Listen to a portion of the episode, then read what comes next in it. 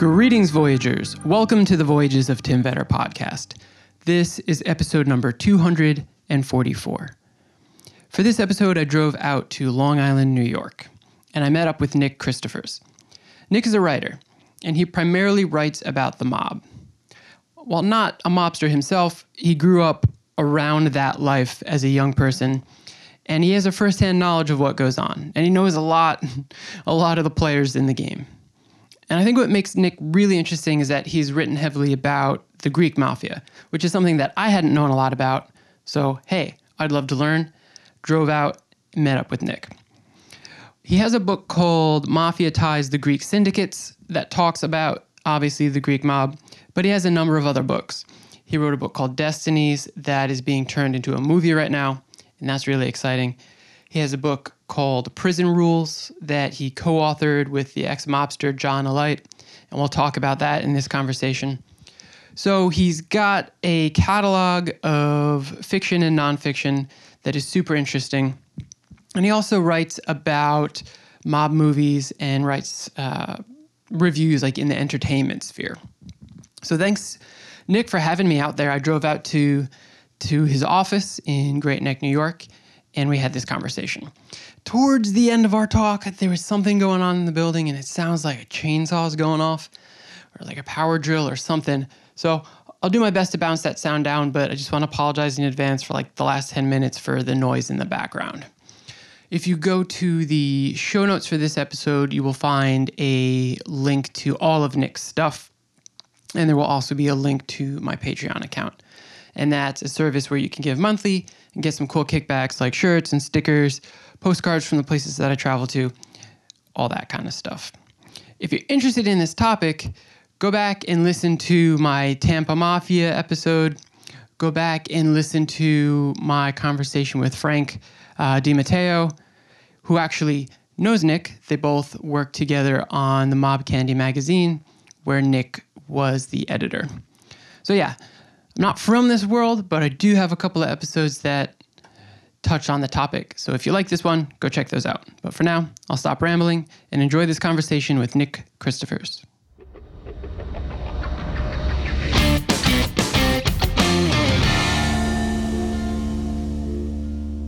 All right, sweet. Well, first of all, uh, thank you for having me. Thanks for hosting me, and thank you for your time. This is, again, not a world I come from but something that I'm interested in, kind of interested in everything. But you seem like a really knowledgeable authority on the topic, so it's uh, an honor and a pleasure to get to sit down with you. So oh, same here. Mm. Awesome. uh, so, where in New York did you grow up, Nick? Rockaway Park, which is near Howard Beach. Okay, a place that I know well, and we can talk a little bit uh, off recording about that. But I guess for people to understand, like South Queens, close to like the Nassau Queens border ish mm-hmm. area. Exactly. Right. Yes. A place with uh, an interesting history itself. So, like, what when you were growing up, not even related necessarily to the topic of the mafia, but just how was it growing up there? What was it like? Um, well, I, I, grew up. I'm, I'm not Italian. I'm Greek, so I was raised in a very strict Greek family. Um, the mob thing didn't come up till a little bit later in my life was about 13, 14 years old. Because mm. um, when I went to elementary school, I was bullied every day and beat up every single day. Oh, they jumped me every day. Uh, elementary school. I'm sorry. In elementary school. Elementary school. That's brutal. Yeah. Um, I wasn't a tough kid growing young. My parents were always working. My back in those days, the old guard. Back in those days, uh, parents didn't have time to sit there and okay, son, this you do this and you do that to pick up a girl, you do this to get into a fight. They don't have time for any of that bullshit. Yeah. They're busy working. So I never got the proper schooling, so to speak, street schooling. I didn't get any of that. I had to learn the hard way. Um, just like all my brothers and my cousins, we all did learn the hard way, which I think is the best way, in my opinion. Um, so after getting bullied for so long, when I got into elementary, um, when I graduated elementary school, went to junior high school, um, we had a um, a class, an English class, and the teacher had us read a book, which was um, a requirement. And the book was called The Outsiders by S.E. Hinton. I'm not sure if you're familiar with it. Oh yeah. Great book. And after reading that book, I felt very connected to the character. You know, Pony Boy and Johnny. Uh, I felt like I felt like it was me almost, and I connected so much to it that when I got into the junior high school, there's a kid I met. His name was John, and he was a leader of the gang in the school. Johnny Pisaris was his name, and he was le- leader of a gang called the Bay Rats, or the Bay Boys, whichever one they went under, and uh, they were from um, they they were from an area right near JFK Airport, Okay. which is all water. Yeah. Okay, it's near, it's not too far from South Ozone Park. So I hung out with them, and I got so friendly with these guys. I joined the gang eventually. You know, I had to do something to join the gang, so I shoplifted. I got caught. Um, so that was my initiation. And anybody who started a fight with me in elementary school, I started a fight with them in junior high. Everybody, every single person that bothered me, I picked on them. The reason why I picked on them, not because I was any bigger, um, because I had the gang behind me. I had protection. So I knew I had, you know, I wasn't bullied no more. So at that point, at that same time, um, my dad had a cafe on, in Long Island, in the Five Towns area, which is not far from Rockaway Park. Uh, at this point, we moved to Long Island. At this point, and my dad had a cafe, and a lot of guys that came in there were wise guys. Not necessarily from the neighborhood, but they used to come from different areas. And we had a Gambino guy come in there, a Bonanno guy, a Colombo guy. Uh, the Colombo guys, first of all, the uh, there was a family was the Orena family. Vic Orena was the boss, was the underboss at the time, actually, I think. And I grew up with the whole family. I knew them all. I knew them well. I used to play with his sons. Um, and they used to come in there all the time. And you know, at 12, 13 years old, you're like, it, it you know, it creates sparks of interest, right? Guys with nice cars, they come in there, they do what the frick they want. They sit at any table they feel like, you know. And there was one guy, I told the story many times, and I think it's pretty funny actually. Um, there was a guy that used to came in, in my dad's cafe. His name was Sally, and he used to walk behind the counter, walk all the way in the back of the cafe, in the back room, and close the door. I was like, "What the hell's he doing?" Yeah. And I'm looking at my dad. I said, Dad, what's he doing? Don't worry about it. Don't worry about it. Okay. So I got curious, wondering who this guy is. What's he doing back there? Eventually, I found out he was taking bets, taking horse bets, football tickets. And he used to have a football, he used to have an envelope on top of the cashier in the shop. And I, curiosity, I took a look one day. Stacks of cash and these football tickets. So I took one of them and I made copies of it at the local library.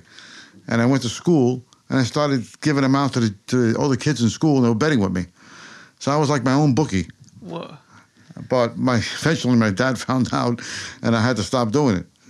I said, damn, I was making some good money too. Because the problem was me doing that, if the wise guys or Sally ever found out, I'd be in trouble. Oh yeah. Because I'm using their tickets, making money, they're not getting anything back. Not a good thing to do. So I didn't get caught, obviously, because I just stopped doing it. Um, so that's my, fir- I guess that was my f- first step into that world. See, I'm a different kind of a writer. I'm not just a, I don't just, I don't write about it. How would I, how would I put this the best way? I'm not a reporter. I'm, I am, but I'm not a reporter like other reporters. I'm a different kind because I lived un, lived somewhat of that world. I lived around these guys. I hung out with them. I went to clubs with them. I almost got involved in it in that world. Um, regular reporters are just reporters. They just report it because it's interesting news. Me and Frank, the one Frank I was telling you about before, we lived around these guys, so it's a little different, you know, than other reporters that didn't live around that world. Um, so that's kind of how that kind of happened. To answer your question, you know, sorry if I went too far. No, no, that's great. I mean, did your parents ever find out about your involvement with the the Bay Boys, the the local? No, no, never Really? had any idea. I had anything. No way. I mean, I was. We had rumbles every week with the, against the blacks or against the football players. We had things like this happen all the time. Um, I used to carry a little switchblade in my pocket. Uh, we didn't really fight back then. It wasn't like they didn't use guns or anything. It just wasn't like that. Use your fists. That's basically what it was. Once in a blue moon, somebody pulled out a knife, but it was extremely rare. Um, only one time I saw a gun. I mean, them using it, and it wasn't us using it. You know, uh, we had a, we were supposed to have a fight against the blacks. No, sorry, against the jocks. Because it was, I remember, I'll never forget this. There was three fights in the whole day. From the morning, the morning bell in junior high school. The first bell, there was a fight with Louis, my friend, I remember the guy, Louis Moscovis, who was like the second in command of the Bay Boys, so to speak. He had a fight with some black kid. That's in the beginning of the day. In the middle of the day, there was another one with this other kid, Carl, who had a fight with another black kid. At the end of the, at the end of the day, the school day, Johnny had a fight with one of the other guys, and it was one of one of the jocks. So we were supposed to have a fight with the jocks, the football players. We were supposed to meet outside of the school, so we met outside of the school. We had about thirty guys with us, Oh my God. us, because we had guys come down from Brooklyn. So we had about thirty guys with us.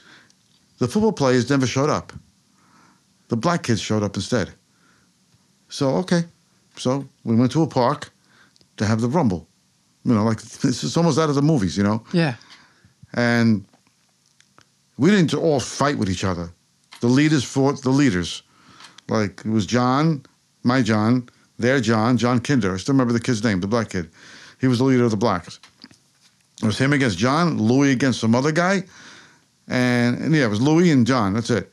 And they fought. They were fighting. You know, we were just all each group's just watching, and they were losing. Blacks. They were losing. All of a sudden, this kid, I still remember his name too, Eddie Decree. He all of a sudden pulls a gun out. Everybody sees the gun. So we get, we don't know what the freak to do. Everybody's like, what the fuck? You know, what's going on here?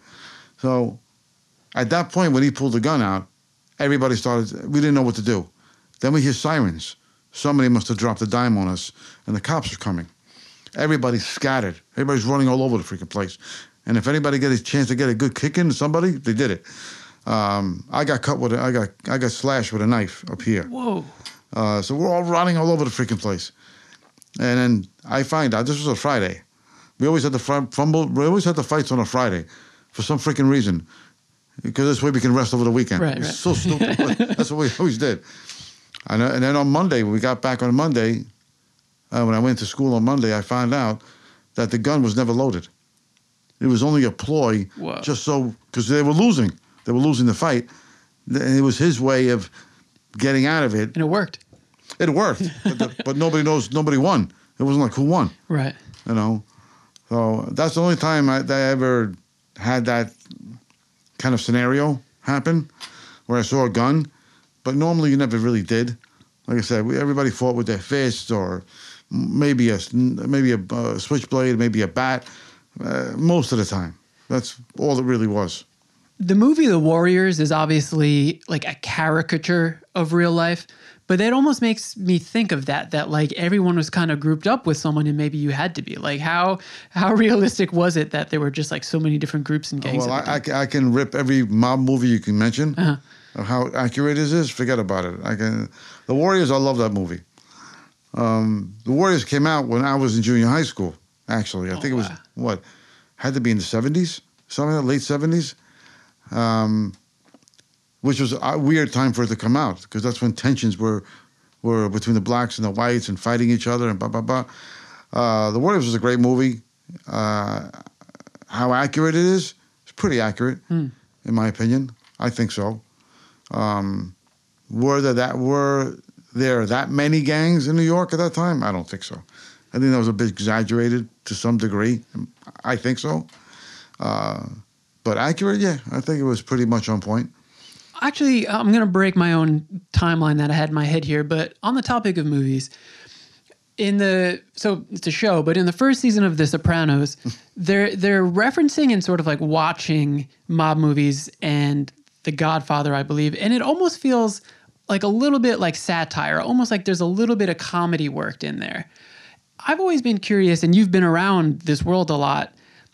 Like, how much do actual wise guys and guys in in the mob and in gangs like how much do they actually like the movies or do they think that like this is uh, such like a, an inaccurate representation of what's actually going on? Well, the funny thing is, the the Godfather. I'll forget about the Sopranos. Sopranos actually is a Sopranos is a depiction of the New Jersey mob family. That's where they got the idea from. The the, DeCavalcante family in New Jersey is the Sopranos.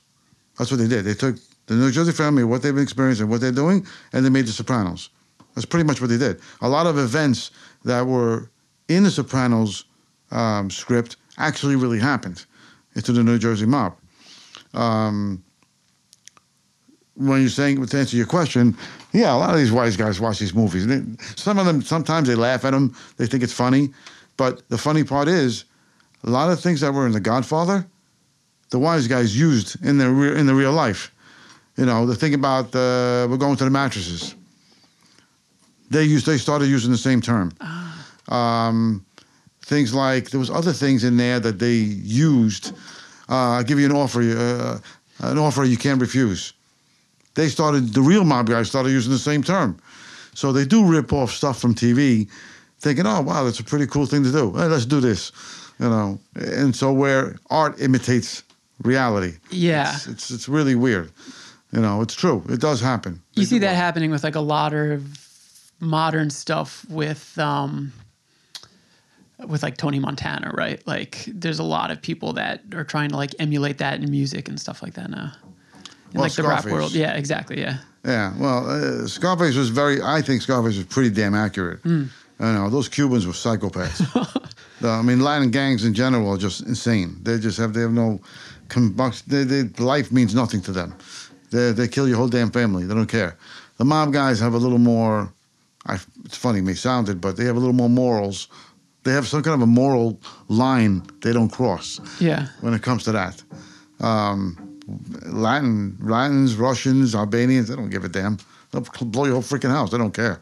Colombians, it's- they don't give a damn. That's why they don't last as long as the mob does. On That's the the reason why. on the movie topic, I think I had read or listened to you say that at your dad's cafe, Sonny Black, who was uh, Michael Madsen played him right in Mm-hmm. um, Donnie Brasco, used Hmm. to real life guy who used to come by the cafe. No, it wasn't Sonny Black. Oh, okay. It was John Boobie Cerasani, who in the movie Donnie Brasco, which is very inaccurate, by the way. I can rip it up. I can rip it to shreds. I can put it through a shredder. Uh, everything is so inaccurate there, but nonetheless, it's very. It was a great movie. I loved it. Entertaining wise, yes. Accurate, hell no. Um, the guy that was in the, the when they go to kill those three captains in the house, Yeah. Johnny Depp is waiting in the car for them, who's supposed to be Donnie Brasco. There's a guy that comes into the car after they kill those guys, which that never ha- first of all, it never happened in the house, and no, and those three guys weren't even involved in it. When he comes to the ca- car and he gets in, and the guy is like breathing hard in the back seat, and Johnny Depp go, Johnny Depp goes, "Is everything okay?" The guy that's the actor is James Russo. The guy who gets into the car who starts breathing hard, that's my friend. That he's playing my friend John. What did he think of that? It's like seeing He- a portrayal of himself Well, I'll in a tell you what happened. John Boobie used to come to my cafe all the time. We used to hang out, bullshit. He used to drive a white Lexus, and we one time we went to I went to AC with him, and we dropped like five grand that one day. I never forget it. Um, John actually sued the the company that the the distribution company or the company that put that movie out.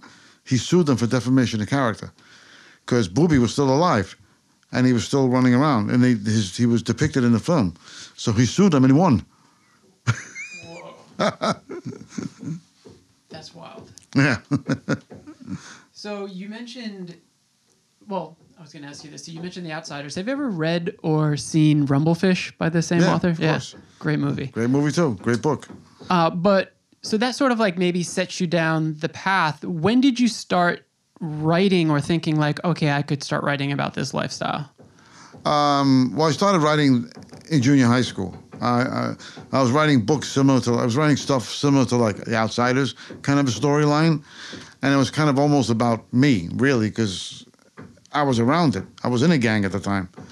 Um, but when I really started writing about mob stuff per se, uh, I've always was I, I became fascinated with it after meeting a lot of these guys, seeing them, whatever, reading. I've read every book that's ever been written about them, pretty much.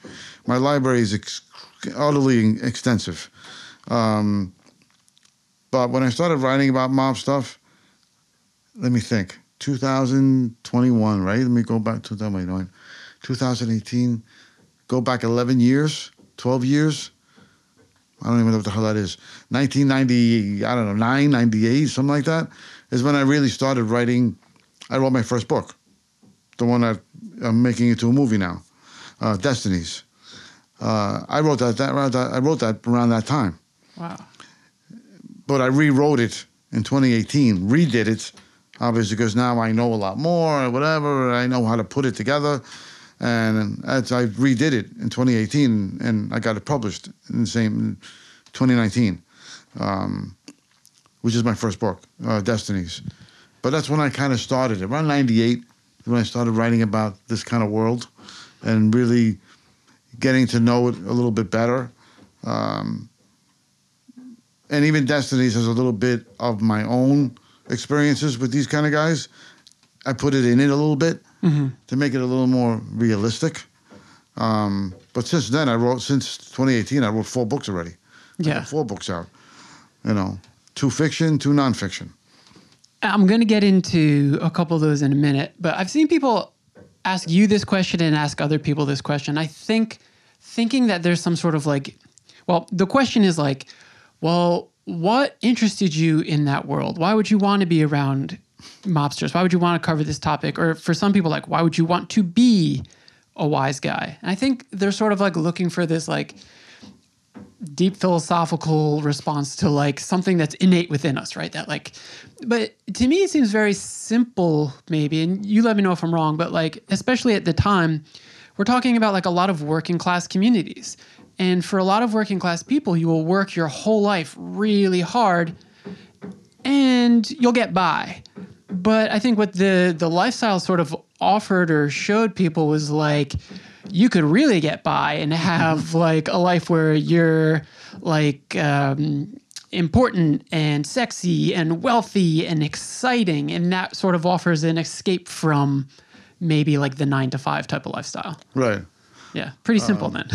All right. I mean, so your question is why would anybody want to be in that world? Well, I guess like is that is that the answer? It's sort of like an escape from maybe just like a more typical lifestyle. Well, I mean, back see, with the birth of the mob, it was a whole different ballgame. The days of Lucky Luciano, Frank Costello, and all them, those guys had no choice. Those guys were born in poverty, so they had. It wasn't that simple to go get a job and and you make enough money to take care. It wasn't that easy back then. So those guys, I kind of don't blame them to do what they need. They just do. The saying goes, "You do what you got to do to make a buck." Um, but that has changed dramatically over time. You know, um, the need, the desire to be a wise guy. Let's say in the, I would say in the '60s, '70s, '80s. What you just mentioned, the flash, pizzazz, the women, the cars, the ba- yeah, it's very. I mean, I was attracted to it. You know, because I saw that. You know, the money they made and this. Why should I bust my ass in my dad's cafe when I could freaking, you know, I can do football bets and freaking make five hundred dollars a month doing ungats. You know, why wouldn't I do it? Yeah. You know, so that is the attraction, but then the reality sinks in, where you can get whacked, you can go to prison. So this a, the back in those days, 60s, 70s, mostly 50s, 60s, 70s, people didn't, guys who got involved in it didn't even think about the prison, didn't think about that. Just was beyond that. They didn't think of it. They didn't look at it that way. They looked at it as, well, life is too short. Let me enjoy it. I can do this. I can do that. I can do whatever the frick I want. I can go wherever I feel like it. Nobody can bother me. Uh, I have immense power. Whatever. I mean, that was the attraction, you know. Um, but that has changed obviously over time. Around the '90s, a lot of Italians, not just Italians. We're not just talking about Italians here, because there's an Italian mob. I'm Greek. There's a Greek mob. There is. There was. Uh, Albanians, Russian, Chinese, even the Jews. They, everybody had it. So everybody had that opportunity to get involved in their own ethnic mob, so to speak. But I think during the during the end of the '80s into the '90s, you know, a lot of kids were able to go to college, get an education. You know, they started realizing I can make money the legit way. There's no reason for me to go on the street no more. Just the, the, that's why the, the mob has diminished a lot lately. It's very, it's like a, a shell of itself than what it used to be in America. In Sicily, no, different ball game. It's still very powerful, um, and Canada. Those are the only two areas that I, I can definitely say, they're still freaking whacking people in Canada. We're not doing it here because we don't. It's, it's a law. Nobody gets whacked anymore. It just not it doesn't happen in New York. Before I started researching for this conversation with you, I never in a million years would have thought that there was a mob presence in Canada until I started reading it because of your work and your research. Um, which is going to actually take me to the Greeks because I think also like my knowledge of a Greek mob and I think maybe like collectively uh, the country's understanding of it isn't so great. There aren't as many stories. There isn't as much information, and that's where you come in. And I think that's really fascinating. Uh, of what I'm understanding, like if I'm talking about the Greek mob here, it's like a Greek American mob because there was a presence in Greece already. Can you talk about like how that got started in the states and who the major players were? Yeah, well, that that, that kind of got. Uh, well, the Greek mobsters were around since let's say the 30s, 30s, 40s, around that time. Uh, they were always involved in gambling, and yes, they came from overseas, uh, mostly from the parts of Greece, which is Mani, Athens, Crete, uh, uh, Patmos. In those areas are kind of where they had a power base. Um, and they some of them brought it over here, just like the Sicilians brought it over here. Um, and they were always involved in gambling, but they were always under the Italian flag, always under the Italians. They were never really separate from them because they didn't, they weren't as big. They weren't. They just. It was a very small cruise, like they had in New York. In New York, the first the real player was Peter Kourakos, and he was under the Lucchese flag. After he passed away, Spiro Velentzas, he took over, and he was still under the Lucchese flag. It's in New York. Um, actually, Velentzas, I know him well. I know the whole family. I've been to him, saw him, visited him in prison twice already. He's doing a light bit actually. Um, in Philadelphia, um, same thing. The guy who developed the Philadelphia crew came from Greece. Came over here. Whoops. Came over here and developed it here. And that that was two guys that ran it was Steve Bouras and Harry Peetros. Both got whacked by Nicky Scarfo, but they ran the all the PCP trade, the drug trade in South Philly was all run by the Greeks. Uh, here, Spiro ran all the gambling, gambling, bookmaking, um, loan sharking, all in the, in the New York, Astoria, and Bay Ridge area. That was his territory. Um, there were other parts of the country that they were in somewhat in somewhat relevant. In Chicago, most likely, uh, not most likely, mostly in Chicago. Sorry, uh, uh, but those were American-born Greek Right. Americans. Uh, Gussie Alex was the pretty much highest-ranked Greek mobster in Chicago, who was number three in the Italian mob. He was considered number three, um, next to Joey Joe Weepa and Tony Accardo. He ran all the politics in Chicago. Nothing moved without him in Chicago. It was impossible. He paid off the judges, the prosecutors, everybody. He had the he, he was a political fixer, big time. And he had a crew of about 40, 40 Greek guys under him that ran gambling dens, you know, loan sharking, all this kind of stuff. Uh, George Chaconis, uh, there was um, um, Nick uh, Bull Harris, all these different guys ran different. There was a Greek town in Chicago, like like we have here in New York. Well, is kind of smaller now in New York, but um, there was a small little Greek town in Chicago, and in the restaurants there was gambling den going down in the back, in the basement or in the back of the restaurant. Um, I can't exclude out also with Detroit. Detroit had a little Greek crew under the under under the Italian mob, um, which is Mike Catranis and his brother. Pete Catranis. They ran the Greek mob in that area, but they paid up to the Italians. That's just It's always been like that. Didn't Spiro have a like a clash with the Gotti family? Uh, yes, uh, yes. Spiro um, opened up a gambling den not too far from a Gotti den, and John Gotti asked uh, Sammy one time. This is actually on on tape. Um, I have the tape at home, but they put it on TV many times. This one line, but they never say who he's talking about. Why I never know, but. Um, Yes, uh, John Gotti approaches Sammy. He says, "Sammy, do you know anything about this gambling den that's right by our place? Who the who, who the fuck runs it?" And he goes, "Oh, uh, the boss of the Greeks." And he goes, "Really?" And he says, "Yeah." He said, "Well, tell that motherfucker." No, he says, he says, "Tell Sammy, I, me, John Gotti, will sever his motherfucking head off if he doesn't move the den." And Sammy had to go back and tell him. But prior to that happening, Dominic Lofaro, who was under the Gambinos, tried to tried to kill Spiro. They, they, they ambushed him somewhere and they started shooting. They didn't kill him, obviously. They wounded him and two of his guard, two of his bodyguards. Um, but that was the obviously he moved it after that. Obviously he moved it. Um, but yeah, he had a. The funny part is John Gotti and Spiro used to see them at the racetrack together all the time betting. Really? Yeah, they knew each other. It wasn't like they didn't know each other. They knew each other well. Um, but yeah, that's what happened between him and the Gambinos. When you're researching all of this, like how are you extracting this information? Like particularly about the Greeks, where maybe there's less information. How are you gathering all this? Well, like I said, I'm friends with Spiro. I'm friends with his family. So I visited him in prison twice.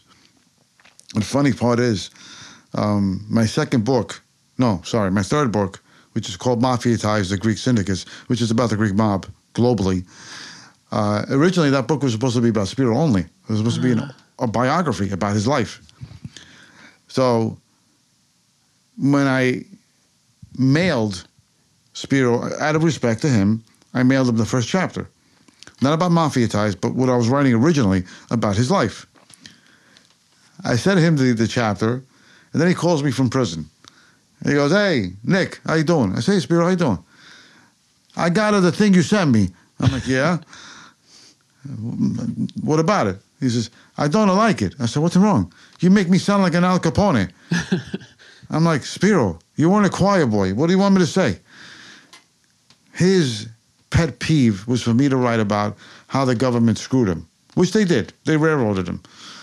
But I, I kept I kept trying to explain to him and his daughter Vicky, I can't write about just the court, about the court case. Who's going to read it? We got to write about how you got from point A to point Z, and everything in between. No, no, no. I just want to write about how the government screwed me. I'm like Spiro. I can't do that. That's going to be boring as hell. Who the hell's going to want to read it? You know, it's not like you're John Gotti. You have you're a celebrity name where people are going to want to read it. You know, curiosity, but they don't know who you are. Nobody knows who you are, really. So that's why how that happened, you know. And I get a lot of my information from people I talk to, Greeks in the neighborhood that I go and speak with. I grew up around those guys. I used to go to Spiro's Den. I used to go to nightclubs that he owned. So I- know a lot of the players already, just growing up, you know. And did research, of course. I did my research. But um, I also have FBI tapes of Spiro. He's talking. So I have all the information I need. Him talking about John Gotti, him talking about the the Lucchese's gas pipe, uh, Vic Amuso, everything's in there. So I just listened to the tapes. So I'm getting, and plus I had the transcripts from the court. So I got everything I can need, imagine that I need about these guys. So that's how I get it. Either writing or as like the editor of Mob Candy, are you ever nervous or is it ever dangerous to be writing about some of these topics? Like, uh, I'm not sure if anyone would ever get mad at you. like, Uh, yeah, it happened. It has happened more than once. Um, when I mean um, when I was writing for a Greek paper, Greek magazine here in Astoria, I did a story about Spiro. This is before I re- really got to know when I really was able to get close to him. Um, and the editor of the magazine, Athena, she calls me up one time. She goes, Nick, I gotta talk to you. I go, what's wrong? He says, some guys, he, some guys came here looking for you. I said, what do you mean looking for me? About why? He says, about the article you we did, what we put out about Spiro. I said, and? He says, they were looking for you. It's not good. I said, nah, that's nice. I don't care. she was like, what? I'm not scared of nobody because I have no fear. Uh, nothing happened. They just came by. I guess they were pissed off that I wrote about it. Um, another time um, with Mob Candy magazine, me and Frank put out a story about John Gotti, and it was about it was a, we had a picture of him in the magazine from prison when he had throat cancer, and his face looked really bad. And we caught hell from Vicky, Victoria, his his wife. Oh my God! Why did you put that picture there? She was she was burning me and Frank about it. Why we did that? And Frank was telling them, telling her, what other people put it out there. Well, why are we different? And I go back to what you what I was telling you earlier. The reason why what's the difference is because me and Frank are too close to that. We were too close to that world. I see. We're not like regular reporters. Right. You know, we're not a Jerry Capeci that he wasn't part of that world. He's a lawyer. He was a, a he was um, a reporter and he teaches criminal law or whatever. He's a good guy. He's not a street guy. Me and Frank were street guys at one time, so that's where the difference is. I see. Yeah. You know, and another time, recently actually, a couple of years ago, um, my second book, which is called Prison Rules, which I did with John John Alite. John Alite is John was eh, the ex bodyguard of John Gotti Jr. And when I put that, when I was writing, when I was in writing the book, didn't put it out yet. When I was in the process of working on it, I got hounded by Angelo Gotti, this other guy, Chris Casparosa, which was one of John Jr.'s little puppy dogs. They were emailing me, hitting me up on Twitter, Facebook. Why are you writing about this guy? He's a liar. He's a pathological liar. Blah blah blah. Uh, it, it was. They got annoying. You know, it was bothering me all the time. I didn't care. Then listen, fuck yourself. I'm gonna do whatever I want. I love John. John is the most, the most I think, genuine guys, wise guys I've ever met, outside of Larry Mazza, who was another friend of mine who was with the Bon- Colombos, who lives in Florida. Um, very genuine guy. I loved and I, I did the book regardless. I don't care what they said. Because the book is not about John Gotti, first of all. They just didn't like, the thing with them, all due respect to them, the Gottis, if you, they don't like when you earn off their name in some capacity, even in the smallest way. They don't like that. They only want to earn. They don't want anybody else to earn. Excuse me, you know. So those are the times that I got some slack, but I'm not afraid and I don't care. I, I was going to ask you about that book. That that was basically like John's almost like survival guide about his experiences in prison. Exactly. It's it's a how to survive in prison. Exactly. From the time that you get arrested to the time that you hopefully get out. So that's what it's all about. I pulled this. There's a wild quote about John. I pulled this from his wiki. Um, I think this is also like from your book, but it says that he's estimated he shot between 30 and 40 people, beat about 100 people with a baseball bat, and killed six people. It's like, holy crap. And this is like right under this in my notes. I'm like, did Nick ever feel like he was in danger? because that No, is not at all. wild. Actually, when I met John, me and John, me and John had a- lot of familiar. We and John really linked up, hooked up really well because um, there's a lot of guys I knew that he knew, growing up. So we really were able to connect Ah. that way because we had we knew some similar people growing up. And uh, when I met him the first time, I met him in Jamaica Avenue, his old his old stomping grounds. And this is very this is a couple of years ago. Um, so you would think this guy's got to be out of his freaking mind. He's walking around the old neighborhood of Jamaica Avenue, where anybody could just pull over and shoot him, you know. And I'm sitting in a restaurant with him. Then we go out and meet him and just walking down the street like it's nothing, you know.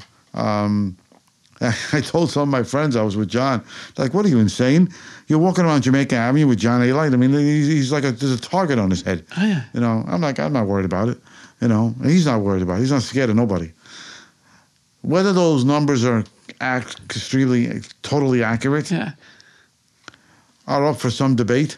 But regardless, was he a tough guy? Yes. Did he do some tough, bad things? Yes. Uh, I can't dispute that one. That's a fact. I know that for sure. Um, he was a bruiser. He was a tough guy. That's what he was. He was a bodyguard for John Jr. I mean, that's what he does. You know, um, I admire him. I like him a lot. I think he's a great guy. Uh, I believe what he says. But like we said earlier, everybody bullshits a little bit. So he might have twisted things here and there. Who the hell doesn't? You know, we all do. You know, but what eats me more than anything is when people call these guys like Johnny Alite, Larry Mazza, my other friend Andrew DiDonato. Uh, Andrew was with the Gambinos. You know, Johnny Alite was the Gambinos. Larry was with the Colombos. Um, Billy Cutolo, another good friend of mine, whose father was Wild Bill. He was with the Colombos. Um, when people call these guys rats, they're no good, they're that, they're that. If anybody does any research, do your due diligence, find out why, or Sammy Gravano for another case. Why did these guys do what they did? They did it for, there had to be a reason to do it. Yes, you're a mob guy, you take an oath, you don't rat, you do what you got to do. You take the you take the time, you do the time, whatever it is. Granted, I agree with that to a certain degree, but at the same token, there's got to be a reason why these guys do this. Sammy, I don't blame him. John was throwing. John was going to whack him. John was throwing. Was going to throw him under the bus. I don't blame him. Why should I? Why should I do time for this guy that I did whatever he wanted me to do? Now he wants to screw me. Where's the loyalty? John Alite, perfect example. Johnny Alite uh, knew indictments were coming down. He fled to Europe. He went on the lam. He didn't rat, didn't say anything. He went on the lam. They got him in Brazil, right? Eventually. He entered, he was all over Europe. Then he ended up in Brazil, and he was doing some shady stuff in Brazil because that's all he knows how to do. He's a gangster. That's all he knows. So he got pinched in Brazil and ended up in one of the worst prisons in the world, Ary Franco. It's the worst. And when I tell you the worst, the worst. Really, really, really bad. Uh, it's like it's like it's like a shithole. It's terrible. It's like you moving into a sewer and staying there. That's how bad it is. Um, so here's a guy sitting in a, one of the worst prisons in the world, still doesn't open his mouth. Meantime, back at the ranch over here in Florida, in New York, John Jr. with his lawyer Charles Charles sit down with the sit down with the government. So wait a minute, who sat down with the government first? John Jr. did, not John. He didn't find that out till he was sent to Florida when he got extradited. So who flipped first? Not that John Jr. really flip flipped, but he did sit with the government. In the mob world, if you sit with a cop, you're a rat. Even if you don't say nothing, you're considered a rat. You're not supposed to sit with the government. You're not supposed to sit down with the authorities. You're not supposed to do that at all. That means you, what he did, what John Jr. did, is what they call he proffered. That's what it's called. So he sat down with him. That's it. You're done. You're a rat. There's no way to cut it. So you shouldn't be calling these other people that when you're one of them yourself. What's even funnier is that John Jr. is in the process of doing this program or show, whatever it's called, WITSEC. What WITSEC means is guys who were in the mob who became witnesses. So wait a minute. You're screaming at John Eli for being a rat, but now you're going to do a program about guys that ratted? How does that make any sense? That's like an oxymoron. It makes no sense. So uh, just to, I just wanted to throw that out there because I hate when people call these guys rats when they do have a purpose or a reason to do it. You know, like John Alite, when he got extradited, the FBI told him, "You got two choices, man. With all the guy, all the information we got, you could do life." Because 30 guys ratted on him while he's sitting in Brazil. 30. 30. They they called his they used his name and testified against him. Yeah, he did this. Yeah, he did that. John did this. John did that. While he's in a Brazilian prison. Then he gets extradited and he's being told, Okay, bro, you got two choices. We can arrest you right now. You can do life. For all the shit we got on you, forget about it. You can do life. Or you can you can help us out. You can join uh, you know, Team America. What do you want to do? Yeah. Oh, let me think. What's to think about? You got guys that were with you, close to you. Your own cousin ratted on you. So, what would you do? I mean, shit, I would do. I would definitely say, hey, where do I sign? I mean, you got to be a moron not to. Why should I do life for these guys? Yeah, obviously, again, I don't. I'm not from this world, and a lot of what I've seen is in through movies, and that's like you know, a dramatization. But through researching for you, um, reading Frank's book, it, it often seems like the lifestyle doesn't end well. Like for the vast majority of people that are in it doesn't. Yes, very few guys. we're I'm talking about guys who flip now, very few guys that were in the life, that stayed in the life, that really that were a success, like you just, you know, said. Meyer is perfect example. Meyer died of natural causes. The guy lived his whole life, never was shot at, never had any kind of. Uh, he lived his life. He exited the life in a way that most people would never imagine him. He hardly did any time in prison. Uh, so, so there's other guys, I'm sure. I just can't think of the names top of my head right now. Um, Frank Costello, who was just told retire, and he retired. Joe Bonanno, same thing, retired. These guys lived a life, and were able to talk about it. They didn't get, you know, they didn't work, weren't killed. They didn't do life in prison. So very few of those. But you're talking about the old school guard. Big difference. Yeah. They they they, the whole, they have a whole they were shrewd, different mentality. They knew what they were doing. Look at Luciano, same thing. So he got extradited to Sicily, big freaking deal. But he died in the heart attack in, the airport. But he died again, natural causes. Did he die in prison? Wasn't killed. You know, it's very few of them are able to exit this life in a in a, in a so-called honorable way. I guess you could say. You know, but most of them don't. They end up in prison or dead. Okay, well, it seems now to me that maybe there's not, at least from what I've heard, there's still like mob presence in New York City, but there's like the Jamaican mob and there's like remnants of like a Russian mob in South Brooklyn. Every couple of years, something will happen where like like a family or a home in South Brooklyn gets shot or in Jersey. Uh, how much of a current like contemporary mob presence is there still in New York? Oh, so you're talking about the traditional mob. Um, I guess both the traditional mob and then like what is around now, like what's happening. Um, I mean, what's around now? I mean, the, the Russian, the Italian mob is still there. There's still five families are still around. They're just not as powerful, not as big as they used to be. Um, because John Gotti kind of messed that up. He kind of destroyed the mob single handedly. Uh, even though I respected John Sr., um, he, doing what he did, brought them underground. Because after what he did, you know, the too too much of a visibility, guys walking up and down Bergin Hunt and Fish Club at the Ravenite, uh, that had to stop. So the older guard of the mob said, no more. There's no social clubs left in New York. There's maybe three in Brooklyn. That's about it. Uh, right by President Street in that area, in the, the area. There's like three left uh, that I know of. Um, so it is still there. Again, just not as big as it used to be. Membership is really low. Um, where let's, for example, like the Colombos, it was like uh, they had 200 members, maybe more. Now it's like down to 90. It's like really nowhere near what it used to be. Uh, the Russian mob is still around. There always will be. They're in South Brooklyn. I mean, um, Brighton Beach. Sorry, um, but they don't really. They're effective in their own environment. You wouldn't realize you. You know, you're on Long Island or some other area. You don't even know if they're even around. You don't know if they even exist. You know, um, it's not so much because they're low key. It's because they keep within their own group, their own community. You know, the Sheepshead Bay area, the Emmons Avenue around there, or the Brighton Beach area, very much so.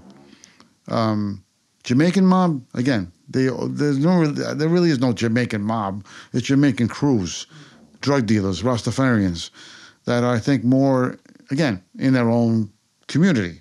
You know, not like the Italian mob, which they were freaking everywhere. You know, uh, it's a big difference. Like I said, the there's never going to be anything like the traditional Italian mob. Nobody can ever come close to it.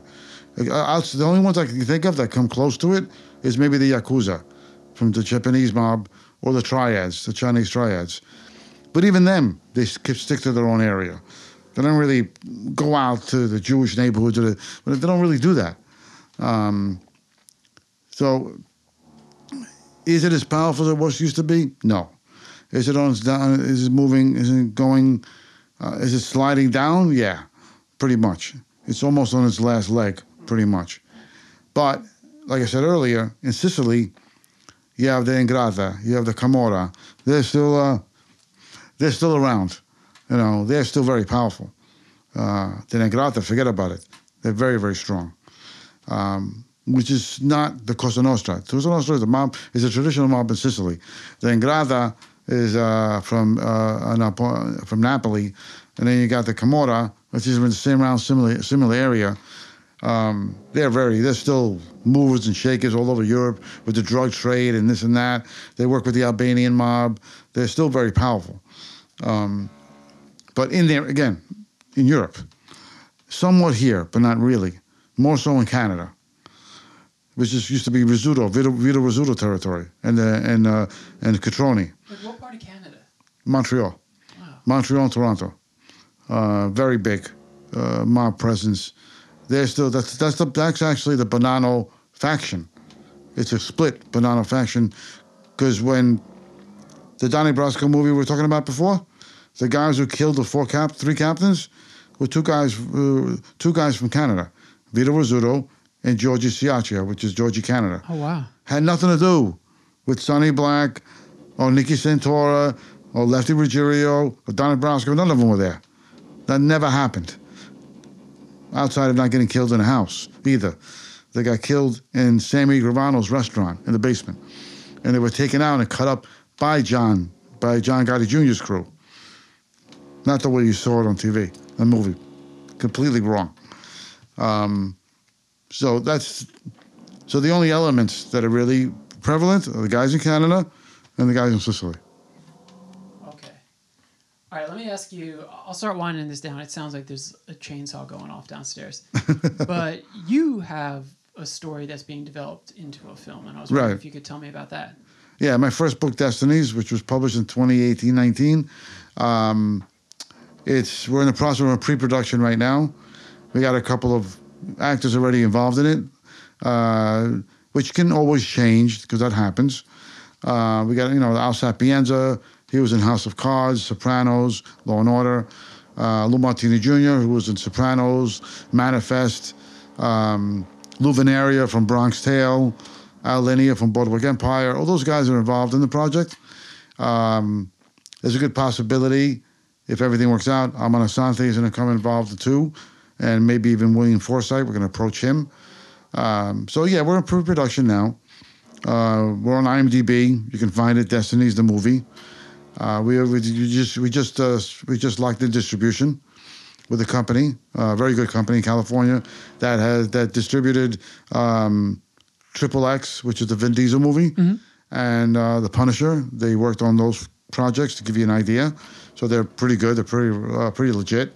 Uh, so right now, I'm just we're in the process of um, solidifying investors, which is some guys I'm going to be talking to in Florida very soon. Going to go visit them that are going to be pretty much interested in putting money into the project to get it done. So uh, we're getting close. Cool. It's getting there. is that story a female lead? yes, yes. And Nina, Nina is the main character in the film. Also, we're, we're almost done with the teaser. That should be out in about a couple of weeks. You know, we'll be, we'll be filming again in about two weeks, finishing up the last bits of the of the teaser. So that'll be out soon. Um, yeah, the main character is a woman, and it, it's a fiction story, but it's somewhat based some little elements of what I grew up on, seeing and whatever. Uh, characters I put in there, or some guys I actually knew, whatever. I mean, change the names, of course. Uh, so yeah, it's about a woman that gets mixed up, not mixed up, but she gets caught in the web of the mob um, unknowingly, and she falls for the main, the guy that she gets gets her involved in it by accident.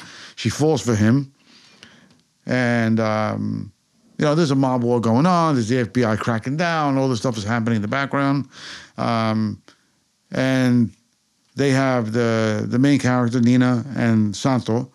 They have a kid, Tommy, the son, and uh, without giving too much away, uh, she unfortunately dies in a car wreck during the storyline, and Santo decide, decides to live up to a promise that he told Nina. He promised Nina he would never get his son involved in the mob world, and he promised her he wouldn't let, would let, let that happen.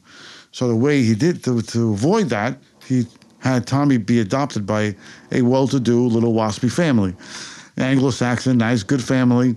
So Tommy gets raised by this family, but never know, doesn't know who his father is, his, his biological father, because he's only two years old when he gets adopted. So he has no no recollection of his mother or his father. He thinks his new adopted family is his real father and mother. So eventually he grows up. Long story short, he becomes a prosecutor. He becomes a uh, assistant DA to the district attorney's office because he always wanted to be a lawyer. And he, he ends up prosecuting his father. He finds out right before the trial that the guy he's prosecuting is really his biological father. But he has no choice but to go through with the case because if he says anything, it would prejudice the case. So he says nothing. So him and his him and the DA win the case. His father gets sent to prison. And this is like towards the end of the story. Then he gets an anonymous fax at his office that if he doesn't find a loophole to remove, to free Santo from prison, that they will expose that, that he's related to Santo, which would not only, which would of course prejudice the case. Santo would be released from prison anyway, but it would put a major blemish on the DA's office. That's where it kind of ends. All right, very cool. um, how can people follow that, follow your future work, and any other books that are going to come out in the future? How can they find you? Well, and they're going to go to my website, you know, nickchristophers.org, you know, www.nickchristophers.org. They can find me on Facebook. Nick Christopher is very easy. I'm not, I'm not hard to find. Uh, you just punch my name on. I'm on like eight different pages on Google, I think. So I'm very easy to find. Um, Amazon, same thing. Just punching in titles of the books. You know, Destinies, Destinies Volume 2, No Honor Among Thieves, that's what it's called. Um, Mafia Ties, The Greek Syndicates, and Prison Rules. You'll be able to find anything you want. Awesome. And in whatever player you're listening to this in, you already know I'll have links to that stuff, like just a hyperlink so people could find it, uh, easy access. Thank you, Nick. This is fascinating. No problem, pleasure. maybe one day, once the film is out, we can do a, a part two. So I appreciate this. That'd be awesome. Thank you. Right, cheers. Hey, Voyagers, that is a wrap on episode number 244 of the Voyages of Tim Vetter podcast. Thanks so much for coming on, Nick. I learned a lot today. I think there's a lot more to learn, so maybe after the film, we can do a part two. I think that would be pretty cool. Thank you to all of you, Voyagers. You know, as always, for tuning in, for spreading the word, for sending me messages. I appreciate all of it. I think the best way to get the podcast um, in more homes and in more ears is to talk about it and to leave a rating and review on iTunes and all those places where you can listen to this. Okay, signing off for now, Voyagers. As always, please take care of each other. I will catch you very, very soon.